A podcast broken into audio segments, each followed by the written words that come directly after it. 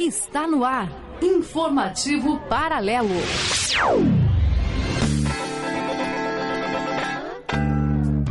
Terça-feira, 30 de julho de 2019, estamos entrando ao vivo com mais uma edição do Informativo Paralelo. Você pode nos acompanhar através da webcam, através do facebook.com barra Rádio Web Planeta Ilha, Rádio Web Planeta Ilha, e você pode assistir aí a programação que além do rádio vai para a rede social. Uma boa tarde, Janaína Machado. Salve, salve, Isabel, tudo bem? Chegamos aqui mais um informativo paralelo tocando no seu radinho. E hoje tamo, estamos aqui com o estúdio lotado, caloroso, aconchegante, convidados muito especiais. E o nosso comentarista, Tiago de Castilho, tudo bem com você? Salve, salve, nossa audiência. Estou um pouco nervoso aqui porque é um momento muito, muito especial mesmo, né, que mostra a capacidade, a disposição né, da esquerda de estar tá se repensando, pensando sua organização, pensando o lugar das minorias sempre, né? Então, e com convidados muito especiais e que expressam, né, todos eles com, com uma carga de movimentos sociais, de, de, de reflexão né, sobre o lugar uh, uh, da esquerda, sobre a organização da esquerda.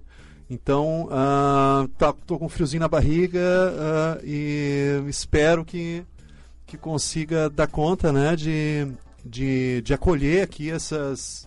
O tempo vai ser curto para a gente conseguir né, uh, abordar essa temática, que é uma temática, eu diria que é uma temática central, né, que define mesmo a, a esquerda, né? E, mas, uh, uh, como sempre, o Informativo Paralelo abre um leque de problematizações e, uh, e, e sugere, inclusive, outros temas, outras, outras questões. Né? Então, assim a gente. Assim, eu assim dou, a gente começa e... o nosso querido programa Informativo Paralelo, com essa introdução aí do Tiago. Todo mundo tem um pouquinho de frio na barriga, é normal. Dá 10 minutinhos, já está todo mundo falando pelos cotovelos, também é normal. e é uma delícia, esse é o programa. Bom, e já aproveitando aqui a introdução, Tiago, o tema de hoje é dissenso e minorias nas organizações de esquerda. Babado, querida. Isa, já prepara vinhetinha aí para deixar na agulha. Aqui no nosso estúdio temos Carla Aires, doutora em Sociologia Política, coordenadora do Acontece LGBTI. Carla Aires, tudo bem? Bem-vinda. Obrigada, Jana. Boa tarde. Boa tarde, Tiago. Boa tarde, Isabel. Boa tarde aos nossos companheiros e também aos nossos telespectadores e ouvintes. Né? Obrigada pelo convite e parabéns também por abordarem um tema tão necessário e urgente. Seja sempre bem-vindo aqui.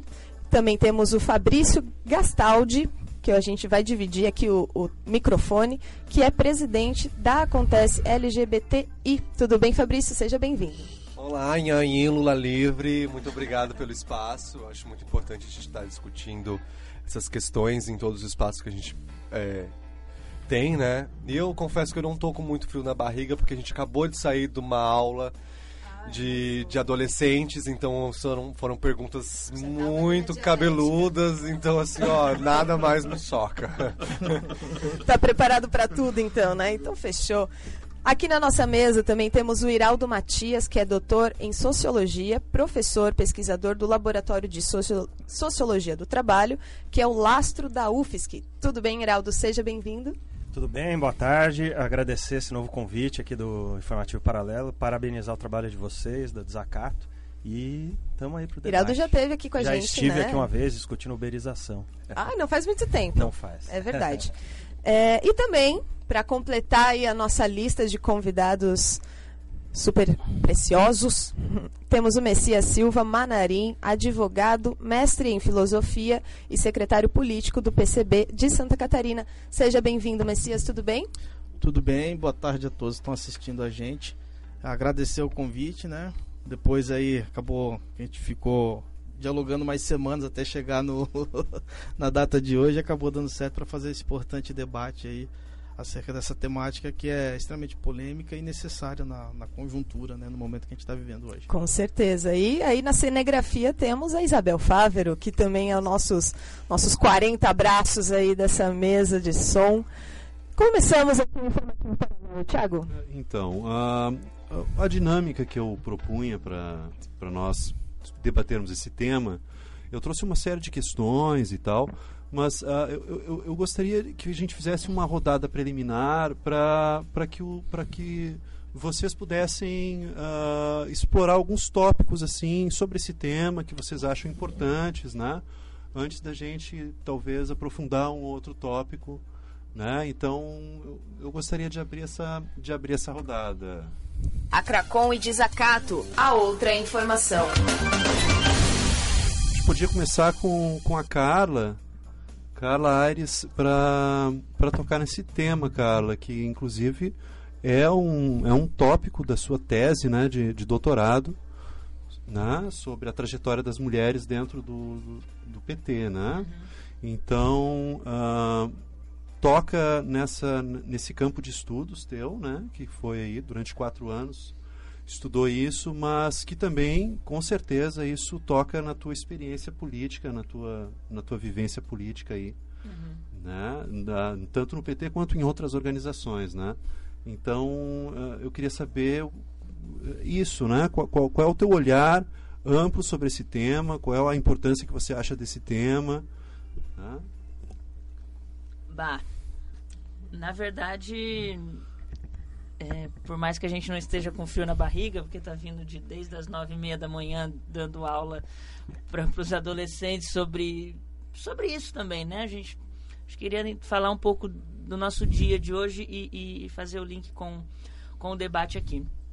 É, a gente está passando por um momento super delicado, né? De que por mais que a gente diga, ah, estamos no século XXI, estamos, está tudo aberto, está tudo à disposição, redes sociais, internet, tudo a gente conversa, tudo a gente sabe, o Google está aí, não sei o quê. É, mas nós temos uma chuva de é, informações, né? E uma, um, um deserto de conhecimento, na verdade né, principalmente na juventude. A gente está desde as nove da manhã numa escola no Ribeirão da Ilha, dialogando sobre é, sexualidade e a questão da diversidade sexual, que é o tema da Acontece, que é a ONG que a gente participa. É, e, e, os jovens estão muito caros de conhecimento sobre tudo isso, né? Sabe tudo e não sabe nada, né? É, só que é, isso é reflexo, talvez, é, de uma um dissenso, né? É, e aí fazendo meia culpa histórica das organizações de esquerda, assim, não só da direita, para lidar com determinadas questões, né? Dos direitos humanos como um todo. Ah, como você disse, eu fiz a minha tese de doutorado na sociologia política sobre a participação das mulheres no Partido dos Trabalhadores. É, e por mais que pareça bem legal, né, que a gente ah, é o único partido no, no, Brasil em que tem paridade de gênero nas suas direções, é o primeiro partido que instituiu as cotas nas direções, né, um partido que desde a sua fundação tem um diálogo com as organizações sociais, com os movimentos sociais. É, as coisas que estão colocadas na sociedade são tão duras, né, que as instituições não fogem disso, né, da dificuldade de se abrir para determinados debates, não para abrir para o debate, mas para reconhecer a importância prática desse debate. Então você disse que um spoiler lá deu uma lidinha na tese, né? Nós temos, por exemplo, paridade no Partido dos Trabalhadores de Gênero, mas as mulheres, mesmo que a gente tenha 100, por exemplo, 100 pessoas num diretório estadual, 50 homens, 50 mulheres. As mulheres são vogais, as mulheres são suplentes, né? As mulheres estão nos conselhos de ética, nós não temos, em geral, mulheres presidente do partido, mulheres secretárias-geral, mulheres secretárias de organização, mulheres secretárias de formação, né, mulheres na executiva do partido, decidindo finanças e tal. É, e aí eu queria deixar um. para pimentar um pouco o debate no que tem diz respeito a feminismos e mulheres e a questão LGBT, por exemplo, porque são temas, a meu ver, renegados historicamente, tanto pela esquerda se, sim pela direita, pela esquerda também. Né? Se a gente for pensar no momento histórico é, de União Soviética, por exemplo, e nazismo, né? E daí tem dois livros muito ilustrativos disso, um livro da Andy Wood sobre chama Estado, Mulher e Revolução sobre a União Soviética. É, um, um dos né, discursos é, sobre a questão da homossexualidade na esquerda era de que é, nós não podíamos pactuar com determinadas práticas homossexuais que, se, que nos aproximava das práticas é, de libertinagem e liberais dos países capitalistas. Então, nós temos que abominar as práticas que estão difundidas no Ocidente, né, nos países capitalistas. Nós temos que nos afastar disso daí. É, porque nós não queremos nos aproximar daquelas práticas. Blá, blá, blá, Contemporaneamente, o nazismo dizia que nós precisamos nos afastar dessas práticas, nós não podemos pactuar da homossexualidade, né, que corrompe a família, que vai reproduzir né, a raça ariana, etc e tal, etc e tal. Então, é, é um, um, dissenso e um contrassenso é, de ambos lados, que se perpetua para o uso bem ou mal de cada uma das frentes até hoje, né? É, e daí a gente tem que pensar qual herança a gente traz disso e o que, que a gente pode se afastar dessa herança enquanto esquerda é, no momento que a gente está aí, né, com um governo eminentemente neofascista, é, de ultradireita, que é, promoveu um golpe parlamentar sobre um governo democrático de esquerda que vinha construindo políticas é, importantes para os direitos humanos. Né? E como que a gente vai lidar com isso? Acho que é um desafio muito, muito caro, porque esse projeto ganhou eleição também em cima desse discurso. Né? E aí o que, que a gente faz? Fabrício, vamos fazer um círculo aqui. É, eu acho que só pegando um pouco do gancho que a Carla vem trazendo, eu lembrei de uma artista é, latino-americana chamada Pedro Lemembel, eu acho que vocês conhecem. É, é um, uma poeta muito famosa, acho que ela é chilena, se não me engano, e ela vai ter um manifesto e é um poema que chama Manifesto e ela ela pergunta, né, será que existe o trem nessa, é, nessa revolução é, do proletário, existe o trem é, siberiano para as LGBT? Né? Será que existe o barco do coronel Ibanez em que todas chegaram na praia, mas ninguém aprendeu a nadar? Então eu fico me perguntando também que essa, é, não só puxando aí para essas lutas de classe que estão lá na Europa no século passado, mas para a nossa própria é, relação latino-americana né, o, o quanto a, não só a pauta LGBT, mas como a pauta indígena, a pauta de mulheres, também fica é, a um segundo plano, né, vira uma moeda de troca. Então, eu, eu sinto que às vezes o, o, os parlamentos aqui é, utilizam da nossa vivência ou da nossa experiência de, de vida, de sexualidade, de expressão, como uma moeda de troca política né? Nunca se tem uma, um, a, a, coragem efetiva de se enfrentar é, algumas pautas políticas e, e, a gente acaba sendo o que, o que se troca, né? Então eu voto aqui, mas eu não voto ali.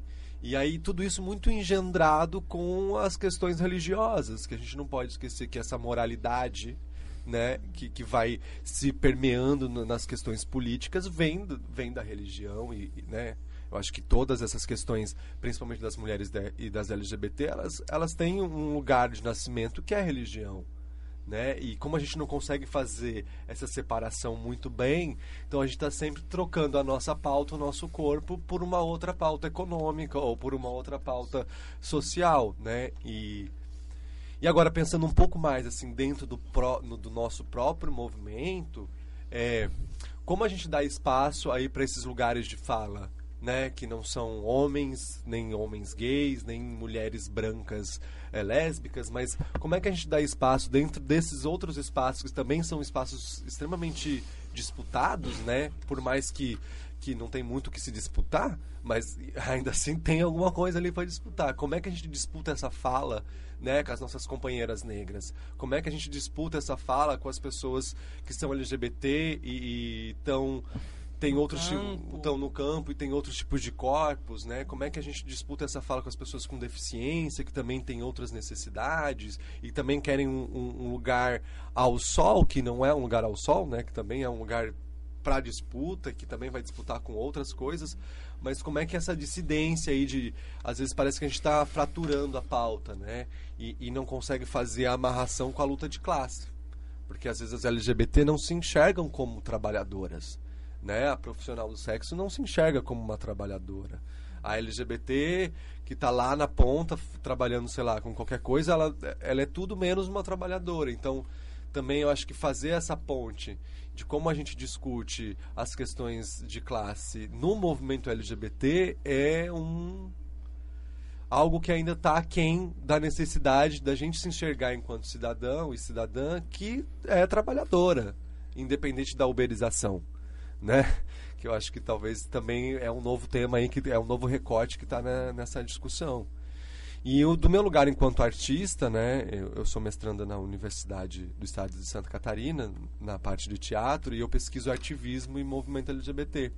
E como essa disputa da imagem, do símbolo, do corpo, do, do, do possível e do não possível, ainda está muito longe dessa estética LGBT ou, ou da nossa estética própria, né? Como é que a gente desenvolve uma própria linguagem? Como é que a gente desenvolve uma linguagem é, artística e sexual ao mesmo tempo? Como é que a gente fala de sexo na arte? Como é que gente, né? Que também tem essa disputa ainda dentro do movimento da moralidade, né? Tudo bem ser LGBT, mas não precisa fazer a chuca em público.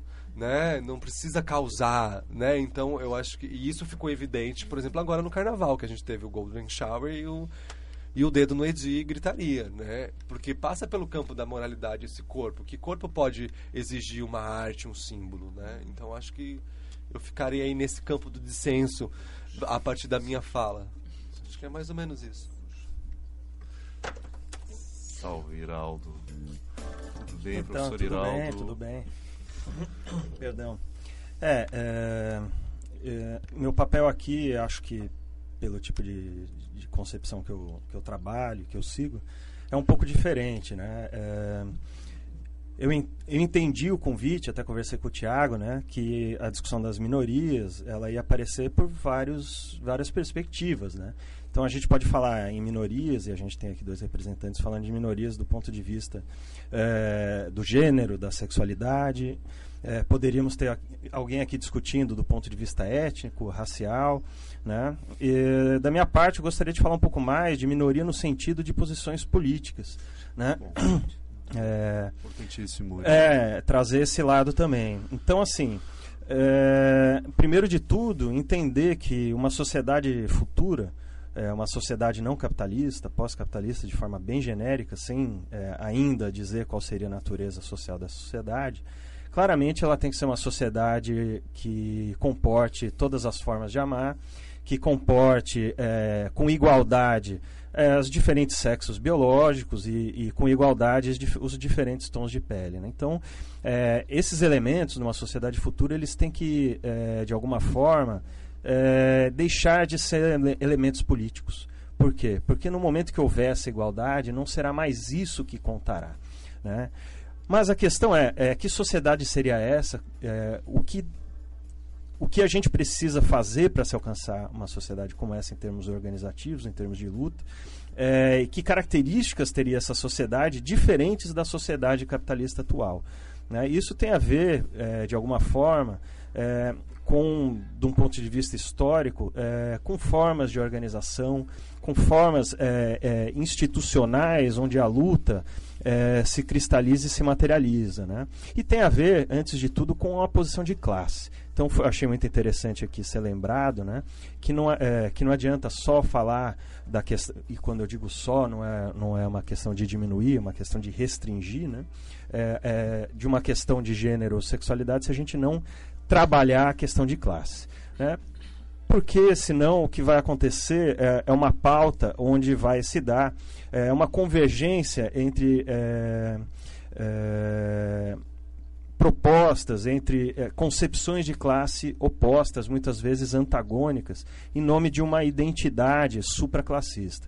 Então, esse é um problema que os movimentos identitários estão eh, sendo eh, confrontados sobre isso. Né? Foi dito aqui o problema da, da possível fragmentação. Então, eh, foi demonstrado consciência aqui sobre isso. Então, como é que a gente faz para trazer esses elementos de, de gênero, étnicos e de sexualidade de uma forma que você não esqueça a, a determinação de classe. Né? E não esqueça que a gente está num, num, numa sociedade é, de relações sociais de produção baseadas na exploração. E a pessoa pode haver mais ou menos exploração de acordo com o grupo, mas isso não elimina o fator principal, que é a exploração do trabalho, que é, do, da perspectiva, ao menos, é, de Marx, é da onde se irradia a sociabilidade no capitalismo. Né? É, ela não determina tudo no sentido mais é, é, é, cotidiano das relações entre os indivíduos, mas ela determina a natureza das relações sociais, né? de forma geral. Mas nesse campo, é, esse campo é muito vasto falar em Marx né, e falar em movimento proletário. Então, é, existe um campo muito minoritário que vem se constituindo é, desde vamos dizer assim, no, ao longo do século XX, é, apareceu na Revolução Russa, apareceu na Revolução Alemã de 1918, é o campo que vai questionar é, determinadas formas de organização do proletariado, entendendo que elas é, já não dariam mais conta do enfrentamento com, com as forças do capital, que elas já estariam recuperadas né, é, pelo, pelo capital. Então, é, a gente está falando de concepções políticas que colocam em questão a, a, estratégia parlamentar da social-democracia, desde a Revolução Alemã, é, a, a, estratégia estatista da, do, dos grupos é, do bolchevismo né, e, outros, e outras concepções políticas né, que entendiam a necessidade da tomada do poder de Estado. É, então, a, a, própria, a própria vinculação do partido político ao, ao Tribunal Superior Eleitoral, né, é, dentro de uma, de uma estratégia mais parlamentar, de disputa do Estado por dentro, por via do sistema eleitoral. Então, a gente está falando de um campo que alguns chamam é, de autonomista, de um, é, em outras correntes se chama comunismo de esquerda, comunismo de conselhos, né? Então é um campo que a gente vem discutindo e vem tentando se organizar e, e, e, e trazer essas posições é, para conhecimento de quem está na luta. Porque são campos, é, é, é, uma, é uma discussão que foi é, colocada de lado. Né? Vamos dizer assim, são os derrotados no interior da esquerda ao longo das revoluções do século XX. E foi um campo que ele, surgiu, ele surgiu com muita força no maio de 68, né? na segunda metade do século XX. É, então, só para dar esse pontapé inicial no debate. Legal. Obrigado, Iraldo. Muito obrigado.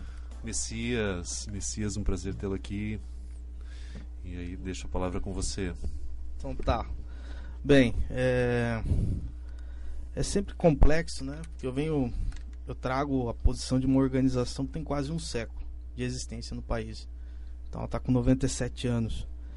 E, e eu sempre penso a partir de de duas condicionantes para isso. Né? Desses 97, 62 foi uma organização ilegal e clandestina, então perseguida abertamente pelo Estado. Né? Inclusive, quando o presidente fez o comentário relacionado ao pai do presidente do OAB, é, isso me lembrou os 13 desaparecidos ainda né, do, do Partido Comunista Brasileiro, que ainda não têm os seus corpos encontrados, a gente não sabe onde eles morreram, possivelmente no mesmo local que ele, né, na usina lá em, em Campos que é onde possivelmente né, o pai do presidente da ordem foi também incinerado. Então, isso demonstra também né, o quanto a gente também é uma organização que foi minoria, né, e é minoria nesse processo, nesse último século. É, a partir disso, eu sempre busco pontuar algumas coisas que são vinculadas à história, essa longa história da organização, às suas crises, aos seus momentos de avanço, a sua relação com o conjunto da população do Brasil, né? suas experiências com o Brasil nesse processo. Então, um dos primeiros vínculos que o PCB teve no Brasil foi com o movimento negro. Né? Isso é histórico até como a resolução da Terceira Internacional, no, acho que no terceiro congresso, de ter uma política voltada para a população negra no continente no continente americano, porque você tinha um contingente gigantesco do povo negro, né, que tinha recém saído da escravidão, pelo menos formal, né, legal, nessas, nessas questões e que precisava ser organizada, né? Isso nos Estados Unidos vai ter os Panteras Negras, a própria participação do Partido como Estados Unidos também é muito forte junto com o movimento negro. E no Brasil também você tem a participação dos, dos comunistas nesse processo.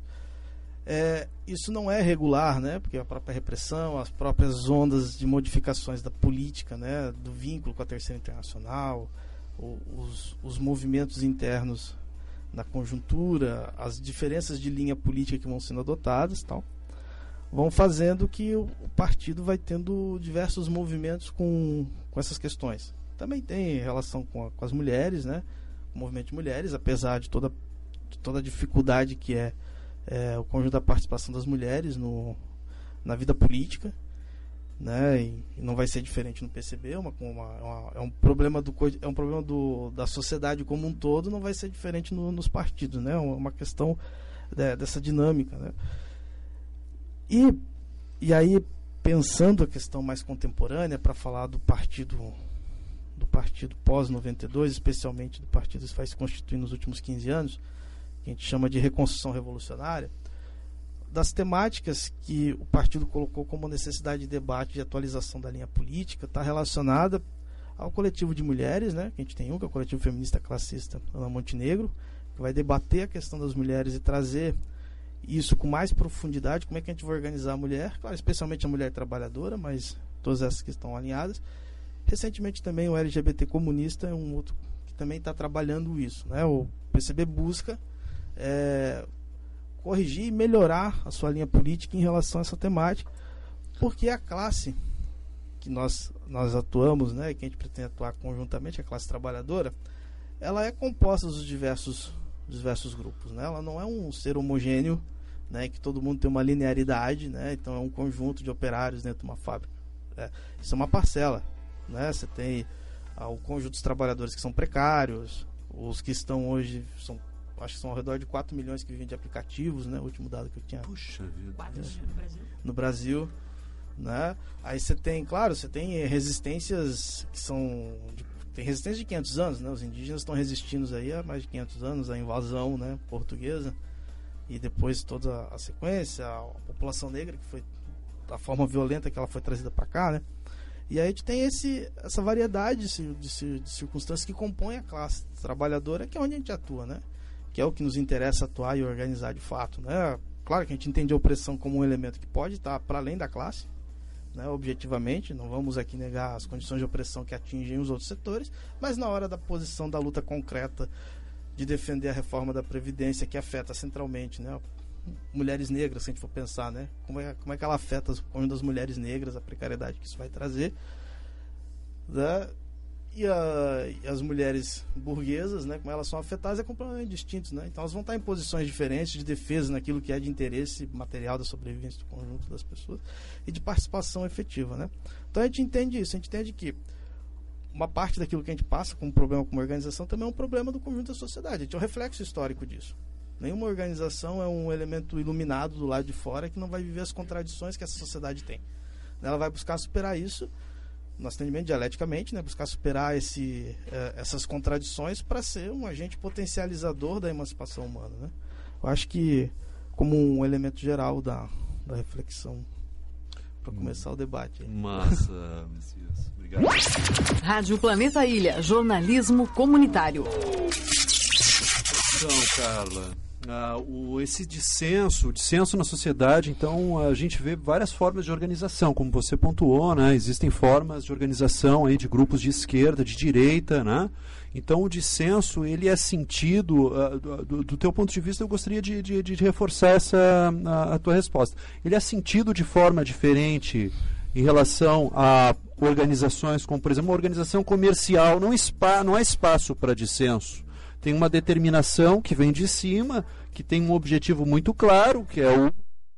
Ninguém pergunta para o empregado se está concordando com aquilo, se ele está uh, satisfeito com, com, com o que a empresa está oferecendo, com os produtos da empresa. Né? Então, numa organização que, uh, que se pretende de esquerda, ela tenta agenciar essas ah, ah, as posições, as opiniões e, e, e normalmente as organizações de esquerda trazem como princípio o, o, princípio democrático, né? o princípio democrático da, da, da elaboração né? da, da, dos projetos de forma conjunta, de forma. Então, eu, eu gostaria que você falasse sobre esses entraves, né? para que isso se consumasse nesses partidos, sobre não sei se a burocratização, a imposições de regras legais, os elementos culturais, já colocou, né? Mas, uh, e, e, também um outro ponto que talvez eu gostaria de escutar você é sobre o ressentimento das minorias que são atropeladas, né? Qual é o lugar que resta para as minorias que, que, que, que, que, que sofrem imposição das maiorias dentro dessas organizações de esquerda? Uau! Só isso? Só tudo isso. Só tudo isso. Isso, exatamente. O programa é até o Natal, né? Não, o que tu acha brincando. interessante. Não, eu, eu, eu queria falar sobre isso, mas também enquanto o professor Iraldo estava falando, eu fiquei pensando em algumas coisas até para a gente colocar na roda de contribuição, né, com, com alguns ah, elementos que estão que estão aí.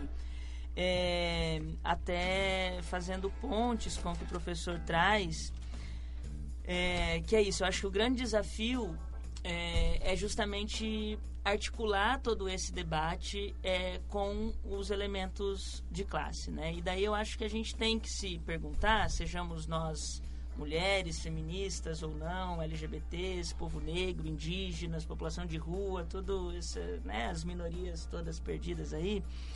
É, duas coisas que a gente tem que questionar e eu tenho tentado elaborar melhor isso enquanto militante de esquerda também, é, que não quer fugir do debate é, classista, que primeiro é que uh, a sociedade capitalista ela se organiza né, e o capitalismo em si em cima de algumas bases valorativas e de alguns pressupostos né, que é a família monogâmica, os valores heterossexuais, e se a gente for pensar o capitalismo brasileiro em cima de um racismo desenfreado. Né? Então, se a gente quer questionar essa sociedade capitalista, a gente quer né, destruir a sociedade capitalista e o capitalismo em si, e a questão da acumulação de capital, a gente tem que tentar desestruturar as bases sobre as quais ele está estruturado, né? Se a família monogâmica heterossexual é um pressuposto né, de reprodução da mão de obra e, da, e da, das vidas consumidoras que, que dão fundamento para esse capitalismo, então vamos questionar essa família monogâmica heterossexual e todos os valores que está atravessado né, pela também aí associado à, à igreja, a reprodução disso historicamente. Então acho que isso é uma coisa que para não fugir, né, para a gente tentar encontrar respostas para isso de como se articular isso, seja na academia, seja nos partidos, né, é, que estão no campo de esquerda, nas instituições de esquerda, nas organizações, nos movimentos sociais, nos sindicatos, né? E, e quem tem muito individualmente me ajudado a pensar isso é, são as formulações que o MST tem feito no Brasil. O MST hoje, através do seu, por meio do seu coletivo LGBT e, e de combate ao racismo, tem feito formulações brilhantes nesse sentido.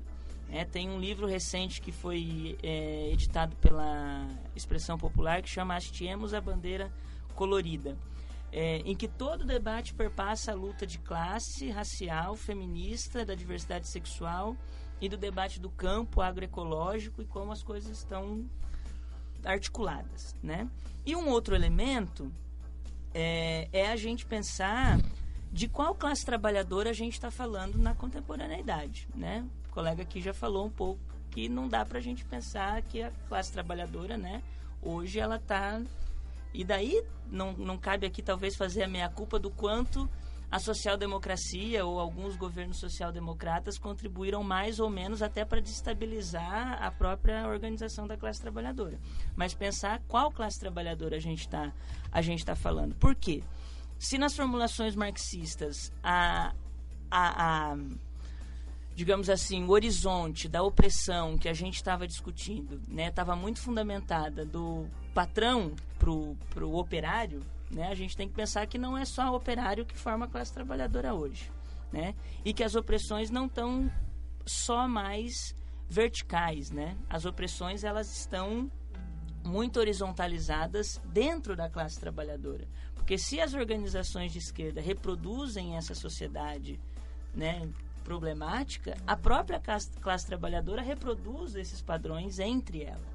Né? Então não é mais só o patrão oprimindo o, o, o funcionário para produzir, senão o call center do seu lado, né, branco, homofóbico, é, disputando com a bicha preta que está do seu lado, ou com a pessoa de, de deficiência que está do seu lado, ou com, entendeu? E, e daí sim, eu acho que a opressão vertical se aproveita da opressão horizontal para reforçar a sua, a sua, as suas amarras capitalistas, né? Então, é, eu acho que esse também é o desafio das organizações, né? Que, que o Tiago coloca. Das organizações em geral, sejam de esquerda, seja no ambiente de trabalho. Porque existem aí várias minorias, né? Não só puxando sardinha para a minoria que, que a gente faz parte, que nem é puxar sardinha, né? Que, que, que merda é essa? Desculpa. Mas, assim, existe parcelas da, da, como o Fá colocou, parcelas da sociedade que nem se enxergam como classe trabalhadora, né? Como que eu vou discutir a revolução classista com travestis e transexuais que não estão no, no, no, no trabalho formal? Né? Como que eu vou discutir reforma da Previdência com uma parcela da população que nem sabe o que é o, Trabalho. o, o que é trabalho? Né? Então, é, são um pouco desses desafios que eu queria colocar mais na mesa, dessas duas perguntas para nós enquanto esquerda, né? De como desestabilizar essa base que estrutura a, a- sociedade capitalista, esses valores, a, a infraestrutura aí, né? É, e de como que a gente pensar essas diferenças da classe trabalhadora, né? De quem se enxerga como tal. É, é isso. O Fabrício, Fabrício, por você fazer parte do ah, Coordenal Acontece, né? Isso. Isso. Eu estou presidentra. Aí, tá aí. Então, ah, uma coisa que eu percebo na, no movimento LGBT é que ele, ele incorpora sempre alguma outra minoria, até que a- a- essa expressão LGBT ela vai se prolongando, inclusive.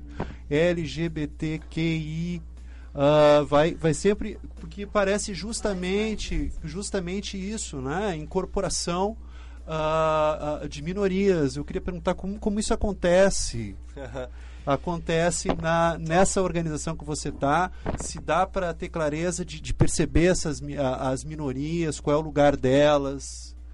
Eu acho que é, tudo é um acúmulo histórico, né? Do, do- tanto do movimento e da percepção dos próprios sujeitos. Tanto é que antes o movimento começou como é, MHS, que era o Movimento Homossexual MHB. Era o Movimento Homossexual Brasileiro. Antes do GLS? Antes do GLS, na década de 60, né? Era, era, era isso, né, Carla? O movimento homossexual sexual brasileiro. brasileiro. Então a gente vai, vai tendo uma evolução porque as pessoas vão se reconhecendo a partir de, de novos contextos, de, de novos acúmulos, né? E, e vão gerando as discussões, vão gerando as disputas, porque não é simplesmente chegar aqui agora eu sou que e, e eu quero que estar aí, né? Porque, por exemplo, assim, eu tenho um problema muito grande. é, eu até gosto de Marx, tá, gente? Não, não vou ser a louca. Mas desse, de- dessa, dessa, eu, eu, essa coisa da Europa e dos Estados Unidos, é, sempre emplacarem conceitos, sempre, em- sabe? E aí a gente tá sempre nos vendo a partir de uma letra do outro que às vezes nem faz tanto sentido num contexto que a gente tá aqui. Por exemplo, queer, né? Hoje em dia o queer é um- uma denominação completamente é, europeia, né? Americana. Então eu norte-americana. Então você já viu alguém apanhando na rua e sendo chamada de queer? Vai apanhar, queerzinho! Então, sabe? Então, algumas disputas são semânticas e puramente acadêmicas. né? Agora, por exemplo, o movimento das pessoas intersexo é outra coisa. O movimento das travestis, das transexuais, das pessoas bissexuais, dos homens gays, das lésbicas, que tem um acúmulo histórico e tem um, um como eu posso dizer, uma materialidade na nossa realidade, né? Quando, por exemplo, o primeiro crime de homofobia no Brasil foi contra um índio, o Tibira, que foi amarrado na boca de um canhão e explodido, né? Isso em 1500 e pouquinho, assim. Então, inclusive é uma pesquisa do, do MOT, do GGB. É, então, existem algumas nuances que eu acho que nós, latino-americanos, temos que a gente ainda não conseguiu alcançar a partir dessa formulação. Porque eu acho que a nossa realidade, inclusive a partir do, da ótica marxista, no meu entendimento, que é um pouco equivocado, eu sei, é que a gente ainda nem atingiu esse cap sabe? A gente nem chegou nisso ainda, porque a gente sempre foi colônia, de certa maneira, e pra, no meu entendimento e de, de, de alguns autores que eu tenho é, tudo que tem, vem acontecendo no Brasil não foi produzido aqui esse golpe, não foi pensado aqui esse processo, né? Ele vem de fora. Ele vem, é, essa, essa dominação cultural, colonial, de exploração extrativista, esse próprio racismo ambiental, que eu acho que é um termo muito. É, que vem do, do angolano, se eu não me engano. É, de território. É, de território. Então, o europeu lá na terra dele, ele jamais vai fazer uma, ba uma barragem, ele jamais vai jogar lixo. Mas ele vem para cá e tá ok jogar lixo aqui, entendeu? Porque, por exemplo, a Vale foi privatizada e quem é dona da Vale? Né? Não são os brasileiros, né? Quem é que fez aquele vazamento de, na Amazônia, que ninguém comentou nada? Não foi os brasileiros. Então, também tem essa coisa, eu, eu sinto que a nossa capacidade de formulação e de se enxergar ainda passa por uma visão europeia e americana para depois chegar no nosso próprio entendimento. E aí o movimento LGBT não está não tá fora disso. Né? Então a gente tem uma parte do movimento que disputa pela academia e vai, vai atrás desses termos e, e vai, vai pegar as americanas, as europeias, que, claro, tem muito mais, tem, tem mais capacidade de formulação, tem mais oportunidade de, de, de né, de estar tá com os textos, com os clássicos e nananã. E a gente está aqui ainda engatinhando para poder é, disputar entre nós quem vai ser a primeira na fila do pão, entendeu? Sim. Quem é isso tem uma coisa da, de quem sofre mais ainda isso na dissidência, eu acho dentro do movimento é, é, é a escala Richter aí do sofrimento. Então quem é que sofre mais? É a, é a preta deficiente, não sei o que lá, não sei o que lá, não sei o que lá, não sei o que lá, não sei o que lá. E aí, voltando para a questão de classe, por exemplo, na década de 70, quando a gente tinha os manicômios que fritavam as pessoas, principalmente as LGBT, quem mais sofria eram algumas pessoas da burguesia, porque os pais tinham dinheiro para enfriar elas no, no, no, fritador, enquanto a classe pobre não tinha dinheiro para fazer um tratamento de cura gay, então as bichas estavam livres nesse sentido, né?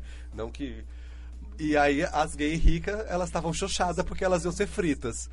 Então também na, na no, na parte que, toca o LGBT, eu acho que a, a diferença é que a gente permeia todas as classes.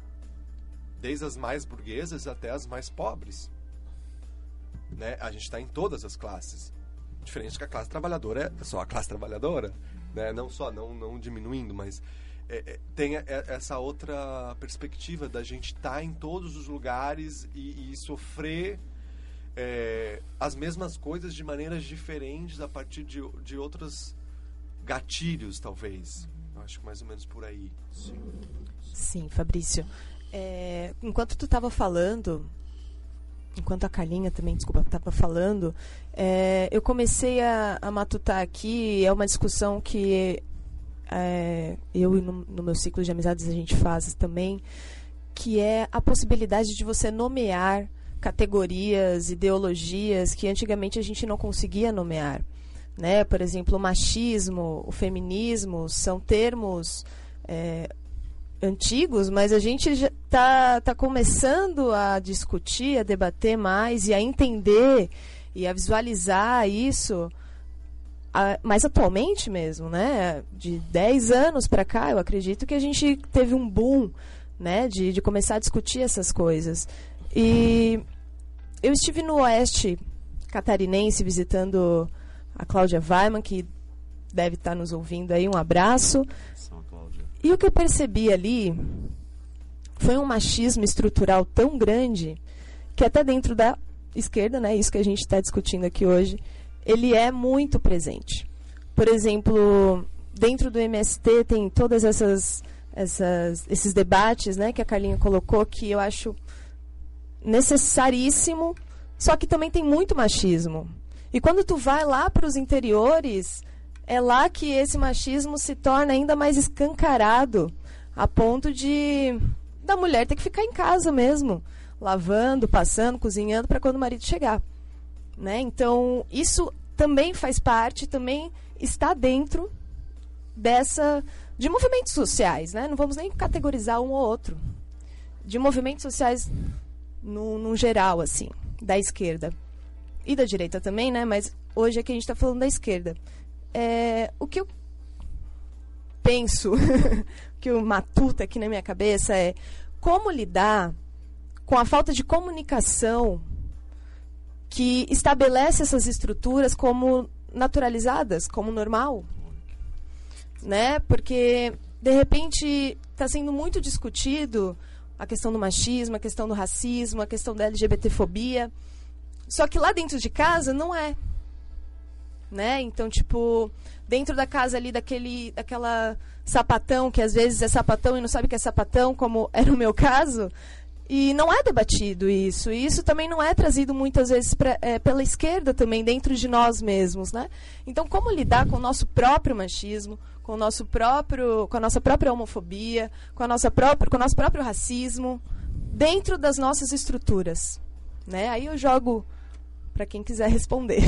eu, só, eu só queria é, fazer um adendo em, em, relação a isso, que eu acho muito importante você lembrar isso, porque se a gente pega no, no materialismo histórico, quais são as mulheres revolucionárias que a gente tem? Né? O próprio machismo e aparece. não aparece e elas não existiram.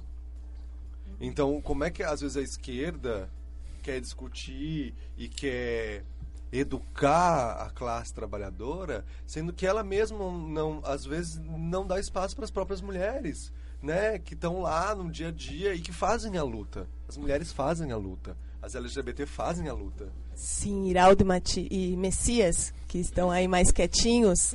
Messias que é só Messias. Tomara é que Messias não. legal, né, Messias? Tava aqui aguardando a vez. É. Não, então, acho que foram colocadas questões muito importantes, né? É, vou tentar, de alguma forma, não, dá para responder tudo, mas tentar dar uma pincelada e, e valorizar tudo que foi colocado em jogo. É, primeiro a gente teria que, que distinguir, não, não, não, vou buscar conceitualmente fazer isso, mas entender pelo menos de que, que há uma diferença entre exploração e opressão. Né? É, embora sejam dois fenômenos nefastos. E eu concordo plenamente é, que aquilo que, tá, né, que a gente chama de proletariado, classe trabalhadora, independente do termo de classificação, é, é altamente conservador. Né? Então, é, é, necessário, sim, no interior da classe, no interior das organizações, combater tudo isso. Combater o racismo, combater o sexismo, o machismo e tudo mais. Né? Então, isso é uma questão. É, mas, é, trabalhando numa perspectiva da, da, na perspectiva da autonomia proletária, que pressupõe que as organizações não tenham uma divisão do trabalho entre lideranças, né, líderes e liderados, né, não tenha é, cargos eletivos é, que, que, que, que, sejam parecidos com a democracia representativa, né? que a pessoa cumpre o mandato, então ela acaba se separando da base. Então, é, nessa perspectiva, não há, não, não tem muito sentido falar em ascensão de indivíduos a cargos de liderança. Né? Uma mulher ser a líder, ser a presidente, ser porque na realidade pressupõe-se que a organização não tem internamente essa divisão. Né? Então, é, a luta pela igualdade no interior de uma organização como essa, ela continua se dando, mas ela não se dá pela ascensão de indivíduos a cargos de liderança, porque isso pressupõe uma divisão do trabalho, que na realidade é uma forma de reprodução das relações do capital no interior das organizações que se dizem trabalhadoras. Então, essa é uma questão. É, outra questão tem a ver com isso, é, a suposta é, inexistência ou ignorância do papel das mulheres na luta. Né? É, eu diria que tem mais a ver com desconhecimento. Né? É, a gente poderia fazer uma lista né, de mulheres dentro do movimento comunista internacional: Rosa Luxemburg, Sylvia Pankhurst, Henriette Holland Holst, Kolontai e tantas outras, importantíssimas, é, em par de igualdade com qualquer outro nome é, do sexo masculino. Inclusive, é, para falar de feminismo, seria importante a gente falar de feminismos. Eu citei a Sylvia Pankhurst. Sylvia Pankhurst ela é filha da Emmeline Pankhurst, que é a grande líder das sufragetes. É, é interessante que ela, quem assistiu o filme Sufragete, para citar um, né, algo da indústria cultural, né, é, ela mal é citada. É, ela, ela simplesmente assim fala, ah, brigou com a mãe. Mas na realidade a Sylvia Pankhurst, ela rompeu com a mãe devido ao liberalismo da mãe. Ou seja, por exemplo, no início da Primeira Guerra Mundial, a Sylvia Pankhurst circulou a, a Inglaterra é, é, intimando os homens a entrarem na guerra, enquanto a Rosa Luxemburg fazia na Alemanha panfletagem contra a guerra. Então, assim, mulheres, feministas, de classe antagônicas. E a Silvia Pankhurst estava do lado dos comunistas. Ou seja, ela rompeu com a mãe devido ao seu liberalismo político. E ela se associou àquilo que a gente chama de comunismo de esquerda, né, e aos membros do KAPD, que era uma cisão de esquerda do Partido Comunista Alemão. Então, assim, é, o que não faltam são é, exemplos de mulheres comunistas, com posições comunistas e que é, lutaram, inclusive, no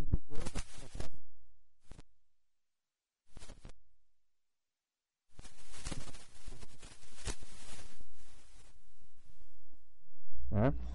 A outra questão, é, e mesmo é, movimento negro tem os mais variados matizes é, políticos. É, eu ressaltaria aqui um de mu que muito me agrada, os Panteras Negras. Né? É, mas os Panteras Negras são uma coisa e outros movimentos são diferentes. Se me permite uma parte bem rapidinha. Sim. É, tu falou de feminismos, né? Então acho que é importante colocar aqui também para os nossos ouvintes, que, por exemplo, quando estava rolando esse movimento das sufragistas, o feminismo negro, que ainda nem era feminismo, eles estavam basicamente lutando por humanidade, né? Porque as mulheres negras nem eram consideradas humanas. Então, para a gente colocar também isso no debate aí dos feminismos que tu colocou, sim, mas sim. só um acréscimo. Sim, sim. É, com certeza, né? Isso aí, isso é importante. Então tem, tem feminismos, só que se a gente começa a fragmentar é, os movimentos políticos, é, foi até interessante que ele falou por graus de sofrimento, a gente perde a possibilidade né, de, uma, de uma ação de classe com unidade. Eu digo ação de classe com unidade, né? não de, uma, de um consenso, né, de uma tentativa de, de unir diferentes classes sociais por uma identidade de qualquer tipo.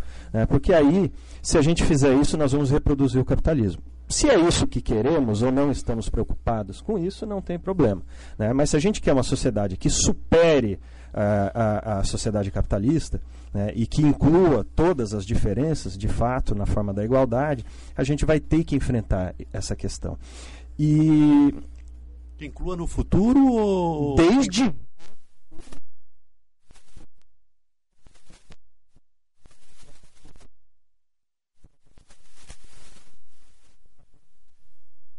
E, e o, termo, o termo inclusão, inclusive, eu nem uso. Né? É, a igualdade no interior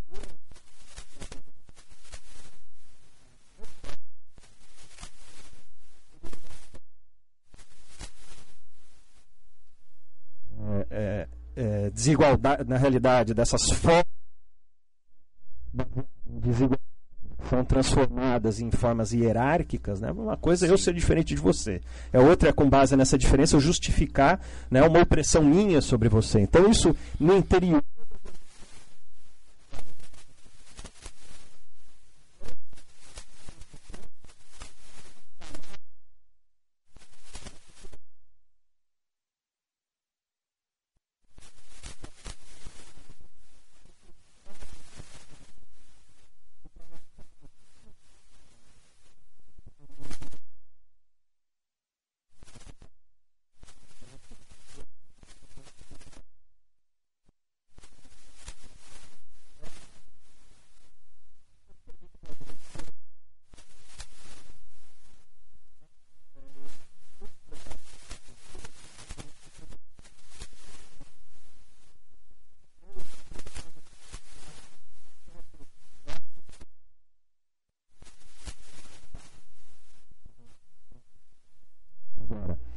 concordo. Essa questão da igualdade, ela tem que ser batalhada desde já. A questão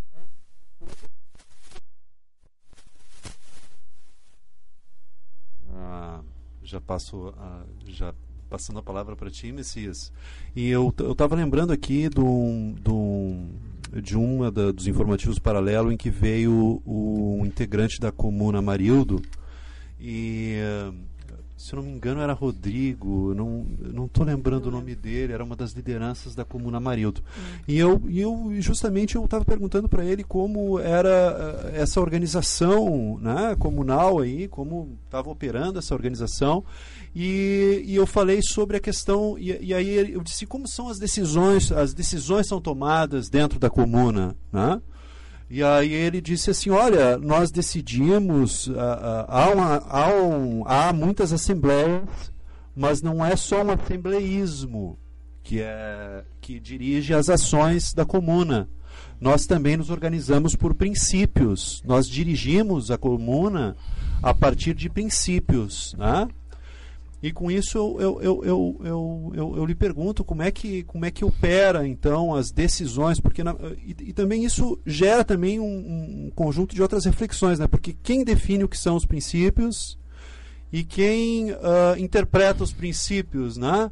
Então, como é, que, como é que funciona isso dentro, como é que a sua visão, Messias, funciona isso dentro desses partidos que são partidos modernos, né? Ah, ah, há espaço para os integrantes decidirem qual é o lugar das assembleias, do assembleísmo, da tomada de decisão, como é que é feita essa tomada de decisão, qual é o lugar dos dirigentes. Aí o, o, Iraldo toca numa questão muito fundamental, né?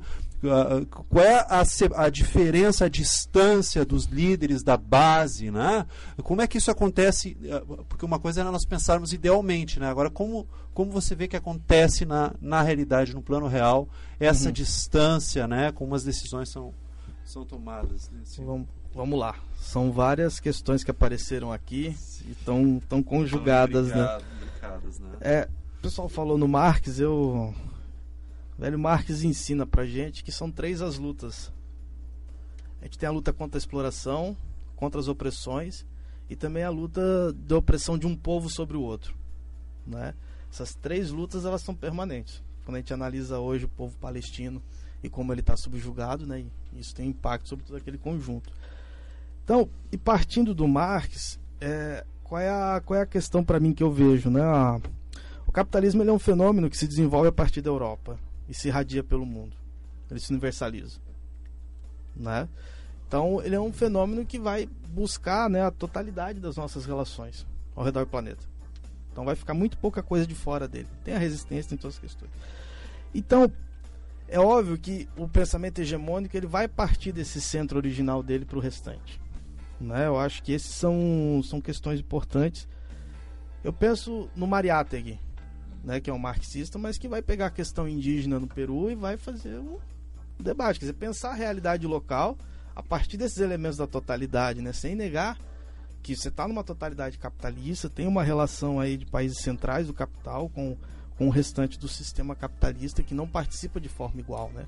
Então, se uma coisa é o capitalismo com nos moldes liberais, países como os Estados Unidos, como a França, como a Inglaterra, que tem uns tem estruturas institucionais que são seculares, que funcionam de determinada maneira, outra coisa nos países periféricos, onde a gente tem golpes permanentes, né, quebras de regimes, ataques sistemáticos, mas ainda mais no Brasil que tem uma cultura violenta e autoritária extrema, né? A nossa constituição, ela é a nossa constituição enquanto país, ela é baseada completamente na violência e por cima, né, tentando afastar ao máximo a participação popular de todos os processos. O Brasil é um país que estranhamente teve uma monarquia no continente americano. Né? A gente não pode esquecer isso. Tem impacto até hoje sobre as nossas relações. Né? Isso retardou também até o processo de finalização da escravidão. Para a gente pensar nisso. Então, a partir desse conjunto de situações e quando a gente analisa né, o, o nosso conjunto social, que a gente tem uma naturalização das opressões no cotidiano. Isso é naturalizado, isso está internalizado, isso é isso é cultural. Né? Isso é botado e é formado nos indivíduos desde o nosso nascimento. A gente nasce a gente é pensado com isso. Ou pelos comentários cotidianos ou pelo próprio funcionamento das, dos- das estruturas dos aparelhos burgueses para manter a hegemonia burguesa no processo. Televisão, rádio, A própria igreja tem papel nisso, né? Então, de fazer essa, essa manutenção ideológica de formar os indivíduos nesse contexto. Aí, pensando nisso, pensando nessas reflexões de entender o que, que é o Brasil, né? E, e, a, e o nosso pensamento, pensar sobre a realidade local, a nossa avaliação, na avaliação do PCB, né? Capitalismo no Brasil, e esse foi um debate das esquerdas, é por isso que é importante debater essa, é, essa questão do capitalismo no Brasil, a gente entende que a gente não vai alcançar patamares de desenvolvimento capitalista como os Estados Unidos ou como a Inglaterra. O capitalismo no Brasil ele é completo para o nesses moldes como está colocado hoje. Sem ter feito uma reforma agrária clássica, sem ter feito uma reforma urbana, reforma na educação, sistema de saúde, todas essas questões clássicas que países centrais do capital fizeram. Isso impacta para a gente o seguinte: não tem, para nós, né, não tem superação do capitalismo lá na frente. O PCB já pensou assim lá atrás, né? Então a gente tem que superar o capital, né? e para isso o conjunto é entender que essa diversidade das questões das pautas da, da classe trabalhadora a partir das suas demandas concretas é objetivo, né? Como é que a gente não vai defender o direito das mulheres? Bem, elas são maioria na classe trabalhadora. Elas não são minoria, né? Já começa. As mulheres são a maioria do nosso conjunto, e na classe trabalhadora também. É, a né? palavra né? minoria esconde algum, algumas coisas. É, uma realidade objetiva. Os negros são maioria no nosso país. Eles não são a minoria.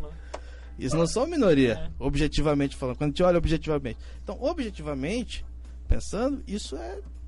Está colocado como não, a, não ter política para esse conjunto é permitir é ser é ser conivente é ser partícipe né com os assassinatos da população LGBT, né, a população trans. Então, assim, se, se as organizações de esquerda não pensam esse conjunto, não atuam no seu interior e para fora do seu interior em processo para combater isso, elas são partícipes.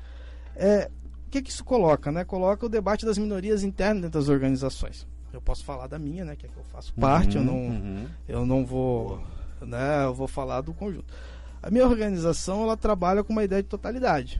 Então ela é um todo unitário no país, né? O PCB tem uma dinâmica de distribuição da, da sua organização política, mas ela não tem frações internas, ela não tem grupos internos. Não tem facções, frações, no, grupos, correntes. Tem tendência. Não? não, não. É um partido só no país inteiro. Né? E o dissenso, como é que ele é organizado aí? Bem, vamos lá.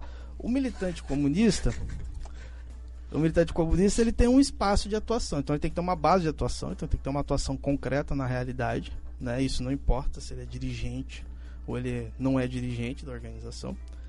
E ele precisa, a partir dessa, ele vai ter no seu organismo de base o espaço para fazer discussão sobre todo o conjunto daquelas questões. O que nos mantém a unidade, né? São as nossas resoluções congressuais, que é aquilo que a gente constrói a cada um período, né? Quatro, cinco anos, a gente chama um congresso, o partido chama um congresso, e faz um debate sobre todo o conjunto das resoluções e aquilo que a etapa final chegar nos consensos, né, ou eventualmente votar por maioria um ponto ou outro para ter uma questão, uma definição política, aquilo vai ser cumprido pelo conjunto da organização. Sem prejuízo, sem massacrar as minorias ou sem impedir que haja um debate. Bem, essa é a ideia de funcionamento né, da, da organização a partir desses princípios dessa organização. Hoje o PCB se organiza como se organizava é, em outros tempos, né? Não tem presidente, ele tem um comitê central, tem suas secretarias, tal, uma forma mais leninista, mais tradicional dos partidos comunistas. Inclusive com a autorização da lei dos partidos políticos. O Brasil ficou menos rigoroso nesse quesito, né? Isso é até um, fato curioso. O Brasil não é um, o Brasil já foi um país fechado em relação a isso, que tinha que ter o diretório, tinha que ter os cargos tais. Ele aboliu isso e deu uma autonomia para os partidos se organizarem da forma que entenderem mais conveniente e tal. É, nesse sentido, foi até algum, algum ganho que permitiu que a gente pudesse organizar dessa forma, né? Esse é um dos, dos prejuízos da legalidade, né? Mas é também uma necessidade, porque ser legal significava não ser perseguido e ser preso, né? E ser, poder ser assassinado e estar tá com essas questões todas. Então isso tem, tem impactos para uma organização como a nossa.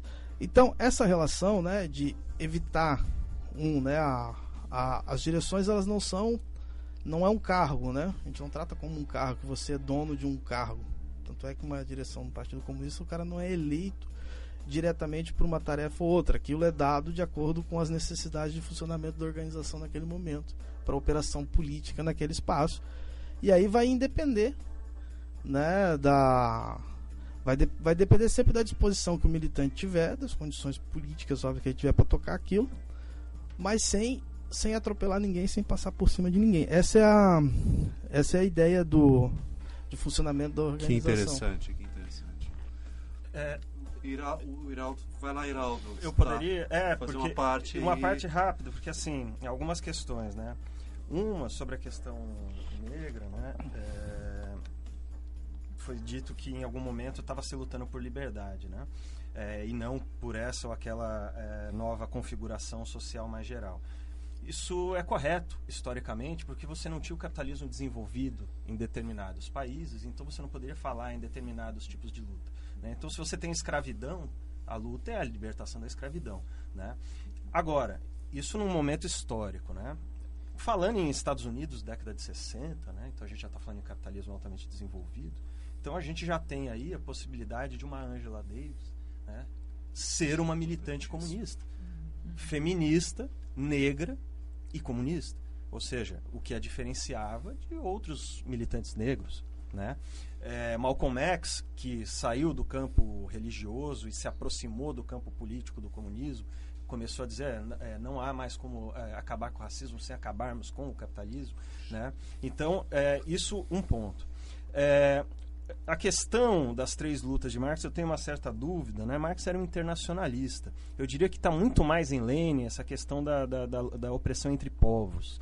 Né? A questão das lutas nacionais, a questão da dependência, do imperialismo nesse sentido. Né? É... Oi? Ah, mas É, é, é. é, é, Marx ele, ele, ele era um crítico das fronteiras nacionais, ele entendia que existiam essas lutas, mas ele, ele conclamou em 1848 né, a luta internacional. Tá? Então, e o internacionalismo aqui não, si, não significa a solidariedade com outras nacionalidades, significa uma solidariedade de classe contra, inclusive, as, as burguesias, as classes dominantes dos países onde vive esse proletariado. Então, a, a, a, a, é, luta teria que ser supranacional. Né? Mas, é, sem entrar em detalhes, é, tem muito, as lutas pela libertação nacional tem muito mais a ver com certas políticas do, do PC soviético e a forma como isso se estendeu a outros PCs. Né? É, a questão aqui, que foi colocada entre a possibilidade real, o real e o ideal, eu queria mostrar apenas aqui um mapa do que foi o movimento dos soviets em 1917 e 1918. É, colocar aqui para vocês rapidamente. É, opa, perdeu aqui, ó. É, todas essas estrelinhas aqui, cada uma delas é um soviet. É, foram as iniciativas criadas pelo proletariado na Rússia, na Alemanha, né, em toda a Europa. Por quê? Porque era onde o capitalismo estava desenvolvido. Né? É, no caso da Revolução Alemã, cada iniciativa dessa, ela era uma organização de base, no sentido que eu estava colocando aqui, da autonomia proletária, com, obviamente, disputas políticas de diferentes correntes no seu interior, mas no caso da Revolução Alemã, essa experiência dos soviets foi destruída pela social-democracia antes da ascensão do nazismo, ao longo da década de 20. No caso eh, da União Soviética, os soviets, eles foram incorporados à forma estatal assumida ao longo do desenvolvimento né, da degeneração da Revolução Russa. né. E, inclusive, para que isso ocorresse, foi ne- eh, aí é o PC soviético, a extinção das minorias, né, é, extinção física mesmo, né? Ou seja, em algum momento era a disputa, em algum momento era a, a perseguição e em algum momento foi a eliminação física de todas as minorias políticas, até que a concepção bolchevique fosse única no partido e no país. A partir daí, a Terceira Internacional passou por um processo que a gente chama de russificação, ou seja, já não era mais a- a- uma organização internacional que congregava a- a- as lutas e as organizações dos vários países, mas era a organização internacional que eh, dava a linha eh, da União Soviética. né? Então, eh, são questões diferentes. Eu, eu trouxe isso só para mostrar que essas experiências elas são tão antigas quanto eh, eh, e, e anteriores à própria Revolução Russa, porque o Soviet, que na realidade significa conselho, ele foi desenvolvido em é, 1905, na, na, ele, a sua forma ele surge primeiro em 1905 na Rússia, na primeira Revolução Russa. Né? E ele vai retornar em 1917 na Rússia, 18 na Alemanha, e essa forma vai se propagar é, em muitas outras experiências políticas. Ah, será muito bom. Dá para resgatar mais ainda atrás na Revolução Francesa, os comitês. Sim, né? é, aí, a Comuna de Paris, que é uma forma né? diferente, mas Ah. já é uma protoforma. Gente, estamos chegando no final. Falta cinco minutinhos, seis minutinhos. eu acho que a gente já pode ir se encaminhando para as considerações finais. E eu acho que para isso eu, eu gostaria de pegar uma fala do Iraldo, que é incluir, né? Você não gosta de usar essa palavra de inclusão, mas começar esse trabalho de base é, pela, pela unidade mesmo, né? De dizer que somos todos iguais, que temos, somos todos humanos. Mas isso acaba me preocupando um pouco pelo contexto atual, né? De tu diz, não, a gente tem que começar agora. Eu acho que são medidas que a gente necessita muito no sentido de sofrimento social mesmo, né? Eu acho que a gente tem notícias aí para a rodo de constatando que essas, essas estruturas matam, é, excluem, enfim. Só que ao mesmo tempo elas não terminam. é, como eu posso dizer, elas não terminam somente com uma reunião aqui, por exemplo, só, só com esse programa, pronto, acabou. É muito trabalho. Né? E é muito demorado e é a longo prazo.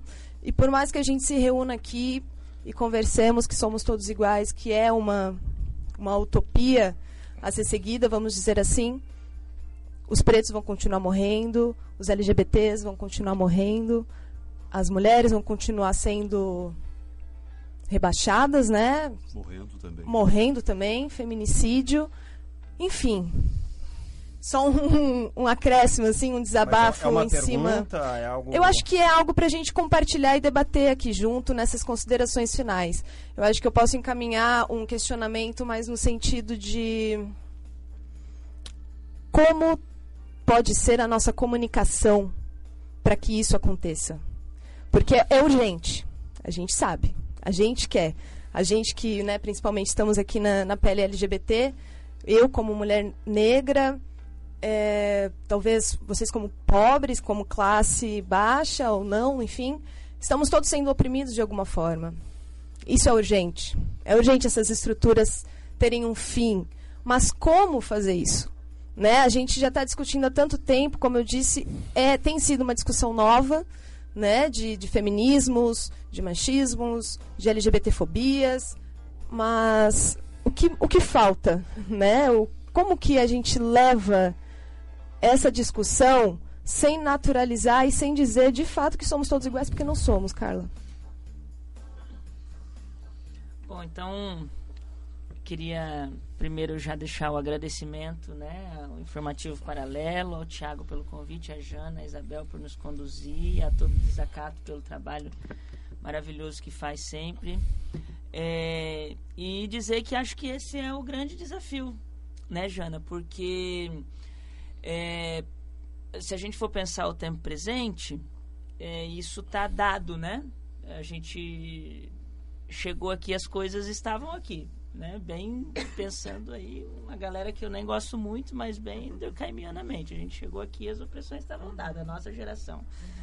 Né, as opressões e a exploração, e a exploração, se é para a gente dizer que são coisas diferentes, mas a, a exploração, ela se apropria das opressões para se manter explorando né? E daí a gente, por isso que eu concordo com o Iraldo que a gente tem, tem que ser tudo junto e agora, né?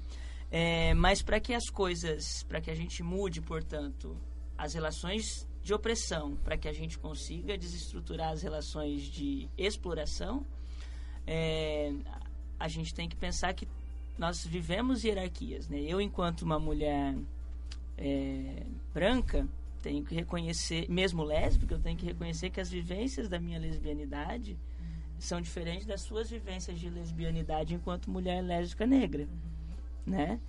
Que o Fá, enquanto LGBT branco dos olhos verdes, homem, né? É diferente e, e, e, e, as opressões dele é diferente da minha. E reconhecer não é hierarquizar do ponto de vista valorativo as coisas, né?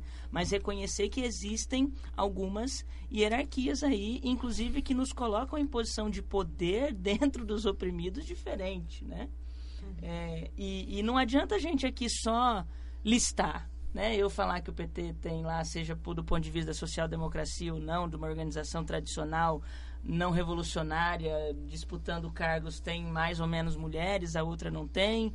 É, que nós temos tantas e tantas mulheres, sim, comunistas, mulheres, e, e se a prática ela se reproduz num certo patamar, né? É, e daí eu acho que o desafio de todos nós é repensar essas práticas que estão colocadas e até às vezes exigidas de nós como reprodutores dessas práticas, né? É, e daí acho que a gente não tem mais tempo, mas acho que um, um outro debate que, que passa no, por, por, tudo isso que a gente discutiu e que até não foi levantado, é, a gente fala de divisão social do trabalho. Né? A gente quer uma organização horizontal em que não existam cargos, em que a gente né, consiga. Tudo bem, isso é uma utopia. Mas se a gente não discutir, mas possível, né? um, um horizonte a ser, a ser discutido. Mas esse horizonte de organizações horizontais, sem cargos, em que todos possam discutir as coisas, é, ele tem que vir associado, para mim, né, do feminismo que também eu que eu não acho que seja liberal, que eu, que eu pactuo, de um debate sobre a divisão sexual do trabalho, divisão do trabalho sexual, né? Porque não, não adianta a minha organização não ter hierarquias, mas dentro de casa haver hierarquias, né? E daí eu acho que ainda são alguns debates é, Disse tudo. Carla Aires. Obrigada de novo. Pessoal. Obrigada pela participação. Aí, siga a gente nas redes sociais, acontece, arroba acontece LGBTI.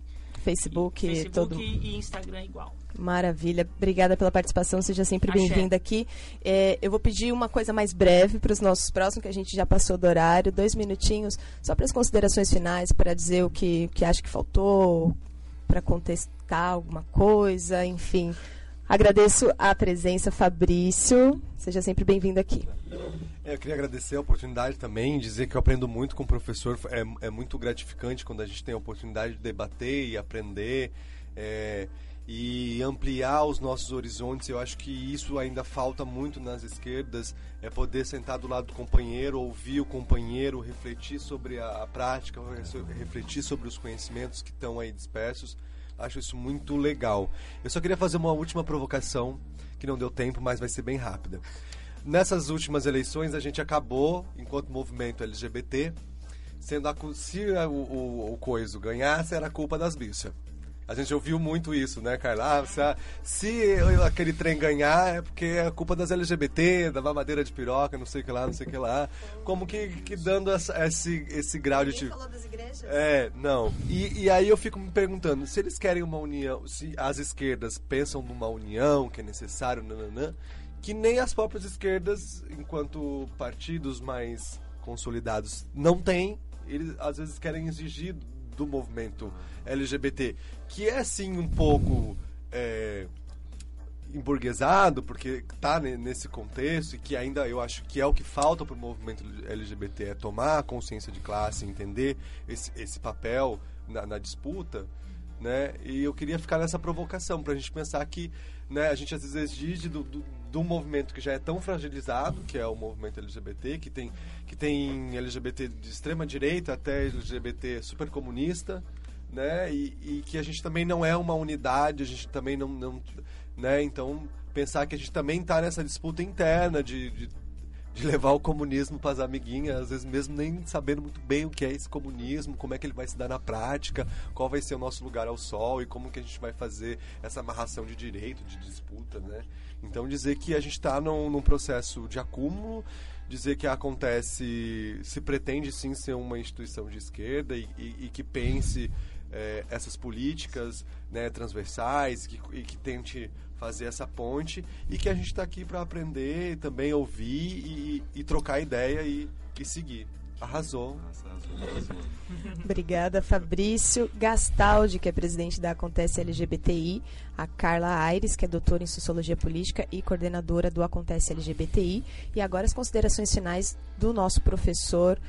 Agradeço a participação por todas as informações. Iraldo Matias, que é doutor em Sociologia, professor pesquisador do Laboratório de Sociologia do Trabalho, que é o lastro da UFSC. Bom, é, aproveitar a reflexão da Jana e tirar aqui uma, uma, uma, uma dúvida, né? É, a minha fala não teve relação nenhuma com é, nenhum tipo de naturalização com essas violências. A minha, o meu questionamento foi de outra ordem. O meu questionamento foi com relação às estratégias políticas de tipo identitarista com base né, na, na fragmentação identitária é, das lutas, que às vezes podem levar, inclusive, a políticas de conciliação de classe. Né? Então, assim, tem nada a ver com, com é, é, tudo, é, tudo é para né? o fim do, do, do, do genocídio negro, é, do, do, genocídio de, de, de, de, trans, de, de LGBT em geral, e o fim da exploração, tudo é para ontem. Né? Então, assim, a questão é muito mais das estratégias e das táticas políticas e das formas organizativas. Só isso. Né? Então, assim, é, como, como se vai trabalhar isso? É, então, é, o meu questionamento foi muito mais nesse sentido. Né? Não tem nenhuma relação com qualquer falta de sensibilidade com essas pautas. Né? E eu fiz questão de trazer exemplos é, de figuras que vêm do interior dessas chamadas minorias, que a gente já percebeu que são, se juntar tudo, dá uma grande maioria, né? É, mas figuras que militavam numa determinada concepção política, não em outra. Então, assim, vieram exemplos de mulheres brancas, de mulheres negras, de homens negros. Né? É, a gente poderia também trazer exemplos que é, é, desse conta do universo LGBT, mas o meu recorte, nesse caso, ele não é identitário, ele é político e tem a ver com é um recorte de classe e político no sentido da forma organizativa. Então não há aqui nenhuma sensibilidade, é, falta de sensibilidade com é, essas opressões, muito pelo contrário. É isso, muito obrigado pela Obrigada, oportunidade, Iraldo. pelo debate e agradecer aqui ao pessoal. Me tranquilizou, inclusive. Ah, perdão se é, parecia isso, por favor. Não, o debate está aqui para a gente construir, para a gente conversar, para a gente tirar dúvidas, isso, né? Isso. Eu acho que é. o Informativo Paralelo traz essa missão de frente, assim, que é trazer o debate e ter opiniões diferentes. A gente já tivemos programas, cada um com uma opinião, e é uma maravilha, é muito proveitoso, né? Então, agradeço a participação, tá? Seja sempre bem-vindo aqui. E agora o Mati... Messias, eu tô te chamando de Matias, gente. É, é, parecido, mas não Já é. Já fui chamado muitas vezes de Matias.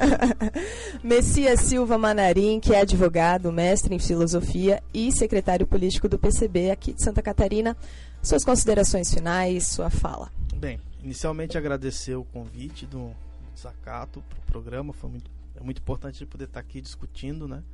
trazendo as nossas, nossas experiências é, de luta né, sistemática e aquilo que a gente tem de acúmulo individual e coletivo.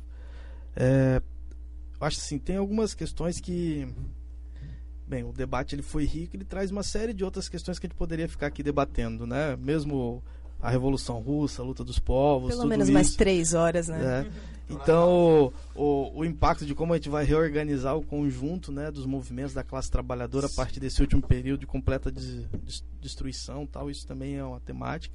Eu acho que o central para a gente é um, né? A gente não é homogêneo enquanto conjunto nesse país, ainda mais num país como o Brasil, né, com toda a sua, a sua peculiaridade histórica com todas as lutas estão colocadas. Né? A gente tem diferenças, essas diferenças precisam ser respeitadas, elas precisam ser é, valorizadas enquanto diferença.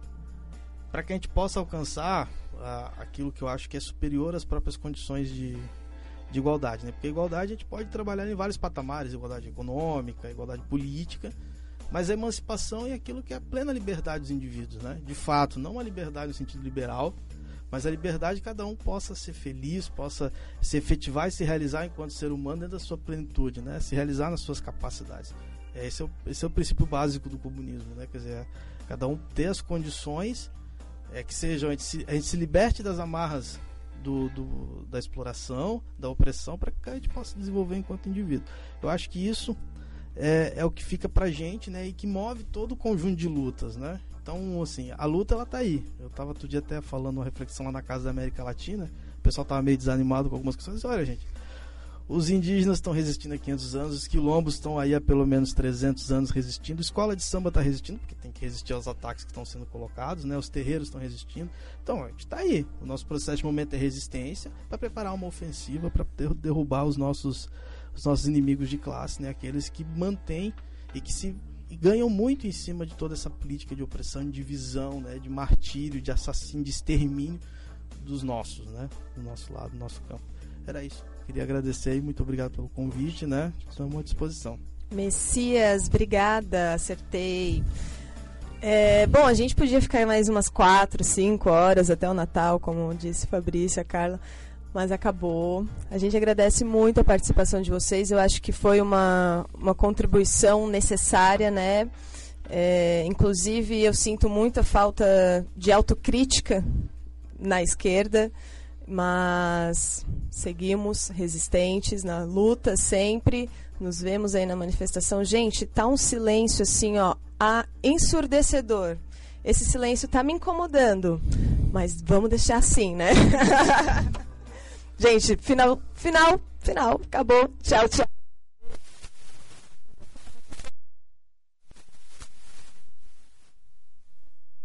Gente, o informativo paralelo ao vivo todas as terças-feiras é o Sinergia e o Cinti. Apoios do SINDPD, Sinazef e uma produção da Cooperativa Comunicacional Sul, Portal Desacato, Acracom, Rádio Web Planeta Ilha e Central de Jornalismo JT. E vamos Até pra rua!